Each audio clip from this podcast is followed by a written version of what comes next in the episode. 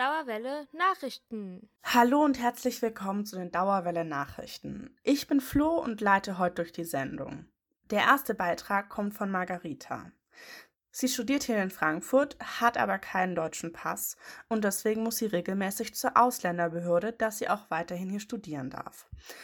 Das alles ist aber nicht so einfach. Man muss sämtliche Auflagen erfüllen. Es ist sehr, sehr stressig. Welche Erfahrungen man da macht, hat Margarita erzählt, mit Hilfe von anderen Leuten, bei denen sie sich umgehört hat und auch mit ihren eigenen Erfahrungen. Ausländerbehörde. Jeder internationale Student oder Studentin bekommt direkt Gänsehaut, wenn er oder sie dieses Wort hört. Was kann denn schlimmer sein als der Tag, wenn du zur Ausländerbehörde gehen sollst? Nicht jeder EU-Student oder EU-Bürger weiß, was ist das für eine Hölle, durch dieses Amt zu gehen, um ein Visum zu bekommen. Meinen Gefühl nach, man muss sogar seine Unterhose da ausziehen, um zu beweisen, dass du genauso wie die anderen Recht hast, hier zu bleiben. Wusstest du, dass man 10.000 Euro nachweisen soll, um ein Studentenvisum für ein Jahr zu bekommen? Wusstest du, dass du vor Ausländerbehörde übernachten sollst, um den Termin direkt zu bekommen? Bist du gerade schockiert? Aber so sieht die Realität von den ausländischen Studierenden in Frankfurt aus. Meine Erfahrungen in der Frankfurter Ausländerbehörde. Es war im Januar 2020, als ich eine ganze Nacht vor der Ausländerbehörde übernachten musste, damit mein Visum verlängert wird. Es war meine einzige Chance, es von meinem Flug nach Peru, meine Heimat, zu machen. Obwohl ich meine Visumsverlängerung schon im November beantragt hatte, bekam ich einen Termin in der Behörde erst für die erste Märzwoche. Was aber mir gar nicht gut passte, weil an dem Zeitpunkt wäre ich nach Plan längst in Peru zum Urlaub. Also fragte ich, ob es die Möglichkeit gäbe, mir einen früheren Termin zuzuordnen. Das ging leider nicht. Das Einzige, was mir noch übrig blieb, war einer der ersten 30 Leute zu sein, die von der Behörde bedient werden, um eine Visumsverlängerung am selben Tag zu kriegen. Warum auch immer die ersten 30 des Tages sowas kriegen, aber alle anderen nicht, verstehe ich bis jetzt nicht. Die Ausländerbehörde öffnete ihre Türen um 7.30 Uhr. Aber die meisten Leute, die auch versuchen, die ersten 30 des Tages zu sein, kommen und zelten vor der Ausländerbehörde ab 3 oder 5 Uhr morgens. Mir wurde empfohlen, ab 12 Uhr nachts schon dort zu sein. Und das tat ich auch. Punkt 12 kam ich an und stand Dritter in der Schlange. Am Anfang ging es mit meinem Mantel und mit meinem Schal in der Kälte, aber mit jeder Stunde wurde es unerträglicher, dort zu stehen, weil sitzen konnte man nirgendwo. Der Boden war komplett nass wegen des Regens und nur ein kleiner Teil vor der Eingangstür ist bedacht. Und wenn man von der Schlange weggegangen ist, hatte man sofort seinen Platz verloren. So hat es mir ein von meiner Freunde erzählt, der durch diese Übernachtung gehen musste. Was ich am schlimmsten fand, war nicht, dass ich so lange warten musste. Kurz vor Dienstbeginn gab es eine große Diskussion zwischen paar Männern. Die haben gesagt, dass der Pförtner einen Platz vorne verkauft hat zu einer anderen Person. Und ich habe das auch mehrmals gehört. Am Ende, er hat gesagt, dass er entscheiden kann, wer geht rein und alle müssen akzeptieren die Situation. Hat noch eine Kumpelin von mir erzählt. Du fragst dich wahrscheinlich, wieso man keine E-Mail schreibt oder nicht anruft. Man tat es. Aber vor Corona gab es nie eine Antwort, weder per E-Mail noch per Telefon. Wenn du einen Termin bekommen hast, dann startet schon das Schlimmste, der Termin selbst. Viele haben Angst, zu dem Termin allein zu gehen, weil oder noch nicht so gut Deutsch sprechen oder Angst haben, allein mit dem Ausländerbehörde-Mitarbeiter zu bleiben. Ich habe mich entschieden, nie wieder allein zu einem Termin zu gehen, nachdem die Beamtin zu mir sagte, Deutschland ist egal, ob Sie studieren möchten oder nicht. Es gibt genug Ausländer wie Sie, wir brauchen nicht mehr. Sowas hat eine meiner Kommilitonin gehört, und leider ist sie nicht die einzige. Und das Schlimmste, dass wegen Corona man keine Begleitperson mitnehmen kann. Wenn du noch kein Deutsch sprichst oder sprichst noch nicht so gut, dann erwarte nicht, dass jemand mit dir Englisch sprechen wird. Ich hätte schon mal die Erfahrung gemacht, dass Nicht-Deutschsprachige schlecht behandelt werden, weil sich die Beamten in der Behörde sich nicht die Zeit nehmen wollen, sie zu verstehen oder gut zu behandeln. Du bist wie ein Tier oder Sklave behandelt und nicht als der Mensch, der nach Deutschland kam, um zu studieren. Du bist sogar mit der Zeit eingegrenzt und kannst nicht länger als zehn Semester studieren. Und wie schon gesagt wurde, man muss jedes Jahr 10.000 Euro nachweisen, um sein Visum zu verlängern.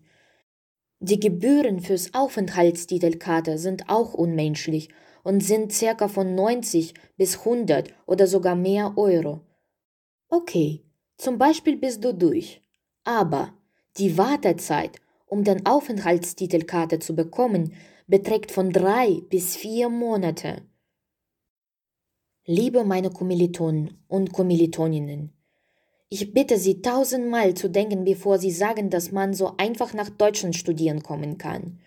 Meine Freunde und ich sind nicht die Einzige, die durch diese Hölle gehen müssen. Ich habe viele solche Geschichten gesammelt und konnte nicht gleichgültig bleiben.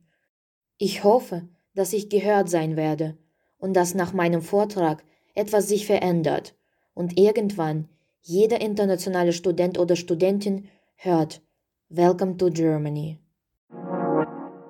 Wir haben es alle sehnlichst erwartet, dass die Corona-Zahlen runtergehen und dass wir endlich wieder ein paar mehr Freiheiten haben. Jetzt ist die Ausgangssperre weg und auch andere Sachen darf man wieder tun. Deswegen gibt es auch ein paar Änderungen an der Uni. Welche das genau sind, haben Jakob, Margarita und ich, Flo, recherchiert.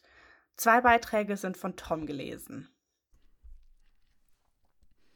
Auch beim Hochschulsport sehen wir den Effekt der Lockerungen. Nachdem Ende April die Corona-Notbremse in Effekt trat, wurden alle Präsenzsportkurse auf Eis gelegt. Einige der Sportkurse wurden auf Zoom verschoben, andere Sportkurse fielen sogar völlig aus. Mit den neuen Lockerungen wird jetzt glücklicherweise wieder zu Präsenzkursen zurückgekehrt. Alle, die sich bisher noch nicht in einen Sportkurs eingeschrieben haben, haben also jetzt die Gelegenheit, sich über die Restplatzbörse für einen Präsenzsportkurs einzuschreiben. Bisher gibt es zum Beispiel noch freie Plätze bei Badminton, Ballett, Contemporary Dance oder Tai Chi. Außerdem kann das Beachvolleyballfeld wieder reserviert werden. Für alle, die weiterhin von zu Hause aus Sport machen wollen, bleibt das Online-Angebot aber weiterhin bestehen. Die Anmeldung für die Kurse findet ihr auf der Seite des Zentrums für Hochschulsport. Die Unibib hat wieder länger geöffnet. Wegen der Ausgangssperre wurde nämlich früher als sonst geschlossen und dies setzt ja um. Die ZB hat bis halb zehn offen. Die Bibliotheken in den Gebäuden ROW, IG und PEG bleiben bis 22 Uhr geöffnet und die Medizinbibliothek bleibt bis 9 Uhr offen. Eine Terminbuchung für Arbeitsplätze gibt es nach wie vor und auch alle anderen Regelungen bleiben wie sonst auch bestehen. Die genauen Öffnungszeiten findet ihr auf der Website der Unibib. Ein Link gibt es in der Beschreibung. Die Mensen öffnen wieder. Das Studentenwerk plant, einige Verpflegungsbetriebe am Campus Westend und Riedberg wieder zu eröffnen. Ab dem 31. Mai öffnet die Mensa Anbaukasino und ab dem 7. Juni die Cafeteria Darwins. Das Studentenwerk betont, dass die bestehenden Hygiene- und Entfernungsregeln weiterhin gelten. Das Café Sturm und Drang im Hörsaalzentrum des Campus Westend ist weiterhin von Montag bis Freitag zwischen 8 und 16.30 Uhr geöffnet. Hier werden alle Speisen nur zum Mitnehmen angeboten. Weiter mit den Wissenschaftsnachrichten. Auch wieder was von Margarita dabei. Sie war ausgesprochen fleißig diese Woche. In dieser Kategorie hat sie berichtet über das Foto von einem schwarzen Loch, das vor kurzem gemacht wurde. Vielleicht habt ihr schon gehört. Und mit diesem Foto wird jetzt weiter geforscht. Was da rauskommt, hat sie recherchiert. Die Event Horizont Teleskop Kollaboration veröffentlichte in äh, 2019 das erste Bild eines schwarzen Lochs im Zentrum der Galaxie M87. Theoretische Physiker an der Goethe-Universität in Frankfurt haben die Daten zum Schwarzen Loch M87 im Rahmen der Zusammenarbeit mit dem Event-Horizont-Teleskop ausgewertet und damit Albert Einsteins Relativitätstheorie geprüft. Tests zufolge stimmt die Größe des Schadens von M87 sehr gut mit den Eigenschaften eines schwarzen Lochs überein, wie dies durch die allgemeine Relativitätstheorie nahegelegt wird. Die Physiker Dr. Prashant Kocherlakota und Professor Luciano Rezzolla vom Institut für Theoretische Physik der Goethe-Universität Frankfurt haben nun erstmals überprüft, wie die verschiedenen Theorien zu den Beobachtungsdaten des schwarzen Lochs M87 im Zentrum der Galaxie Messier 87 passen. Das Bild von M87 das 2019 von den äh, weltumspannenden Event Horizont Teleskop Kollaboration gemacht wurde, war nach der Messung von Gravitationswellen 2015 der erste experimentelle Beweis für die tatsächliche Existenz von schwarzen Löchern. Das Ergebnis der Frankfurter Untersuchungen ist so.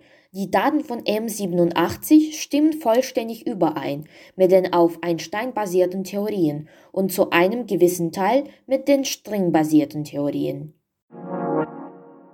Außerdem berichtet Tom über eine neue Technologie, mit denen Tiere, vor allem Vögel, vor Windkrafträdern geschützt werden können, also vor diesen Rotorblättern, wo Tiere reingeraten können.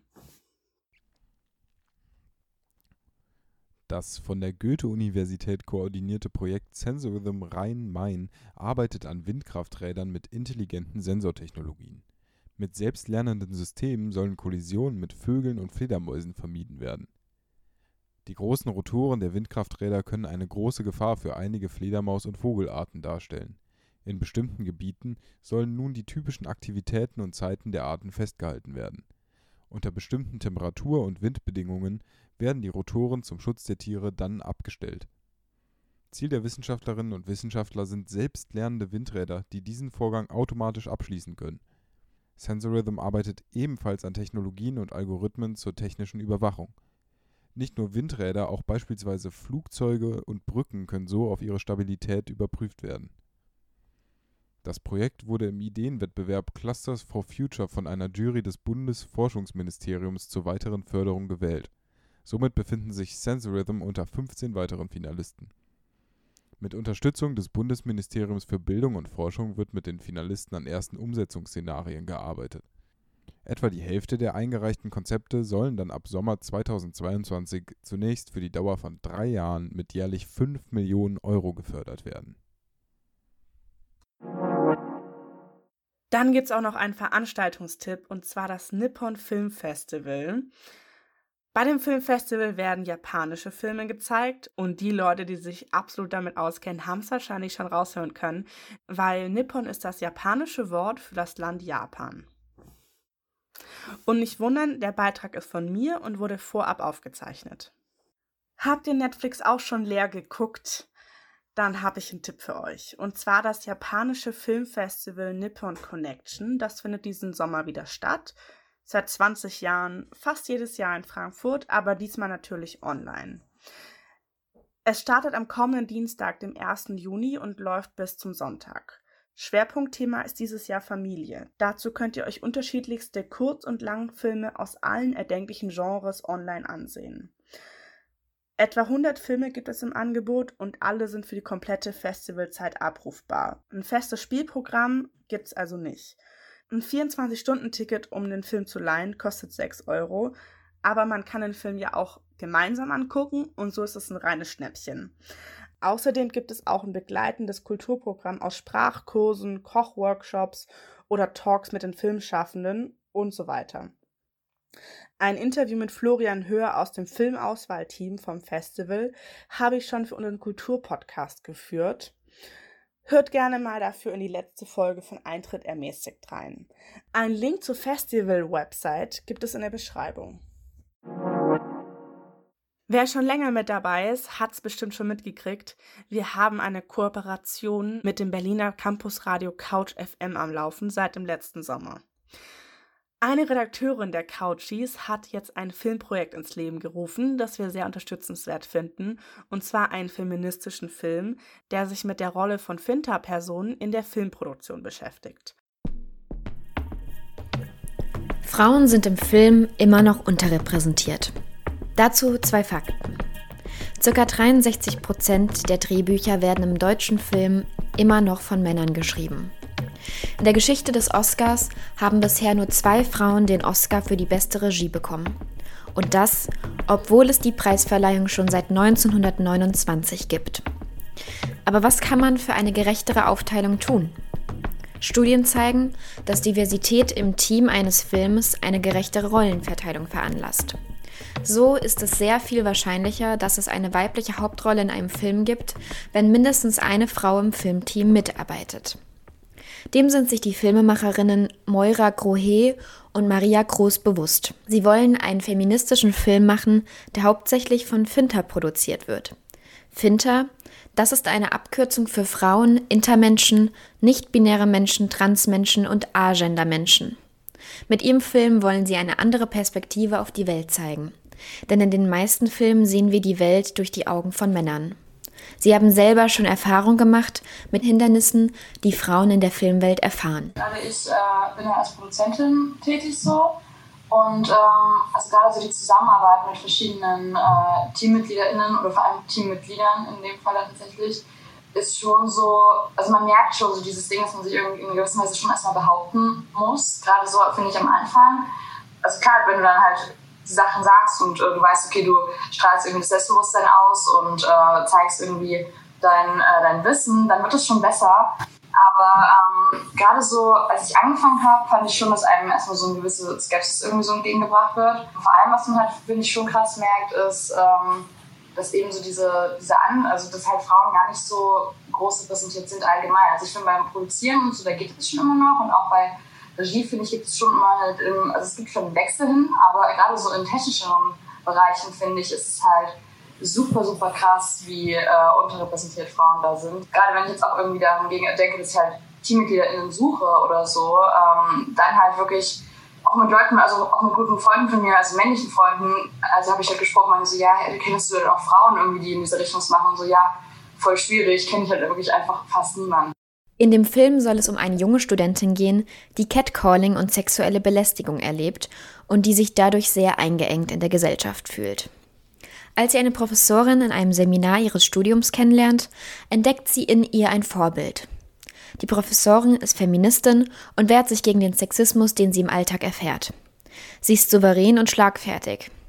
Die junge Studentin entwickelt eine Obsession für ihr Vorbild und sieht in ihr den Ausweg, um aus den patriarchalen Strukturen in der Gesellschaft auszubrechen. Bei den Vorbereitungen zum Filmdreh haben die beiden Filmemacherinnen bisher aber sehr positive Erfahrungen gemacht. Bisher muss ich sagen, haben wir tatsächlich sogar das Gegenteil von den, ähm, vor allem von Frauen erfahren, ähm, wenn wir wo anrufen oder Kontakt zu ihnen aufnehmen. Also wir hatten aber auch sehr wenig Kontakt mit Männern bisher, die uns irgendwie wegen Förderung oder so. Ähm, aber wenn wir da anrufen oder so, wird wirklich, also die Reaktion ist so positiv und so unterstützend von diesen Frauen, ähm, dass wir es selber fast gar nicht glauben können, ähm, die sich wirklich, also es sind wirklich Frauen, die sich hinsetzen und sagen, okay, hey, ich möchte euch unterstützen, ich kann das und das für euch tun und ich erkläre euch jetzt nochmal das und das und das so. Und das wirklich von vorne aufrollen für uns was wir auch, wovon wir auch wissen, dass es überhaupt nicht selbstverständlich ist. Um den Kurzfilm umsetzen zu können, haben die beiden eine Crowdfunding-Kampagne auf der Website startnext.com gestartet. Moira Grohe, die Autorin und Regisseurin des Films, studiert Schauspiel am Europäischen Theaterinstitut und Maria Groß, die Producerin, hat bereits davor schon in mehreren Kurzfilmen als Producerin gearbeitet. Beide erhoffen sich durch den Film etwas für mehr Diversität im Film tun zu können.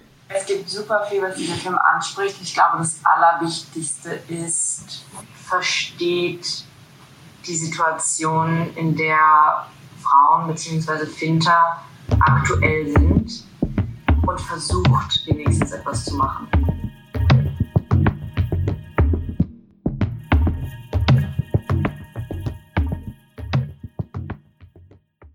Es läuft aktuell noch ein Crowdfunding für diesen Film. Also wer spenden will, ihr findet einen Link in der Beschreibung.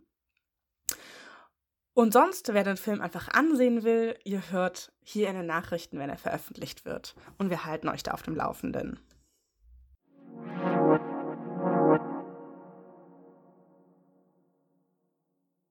Die Sendung ist schon rum. Das waren die Dauerwelle Nachrichten vom 28. Mai. Ich hoffe, es hat euch gefallen.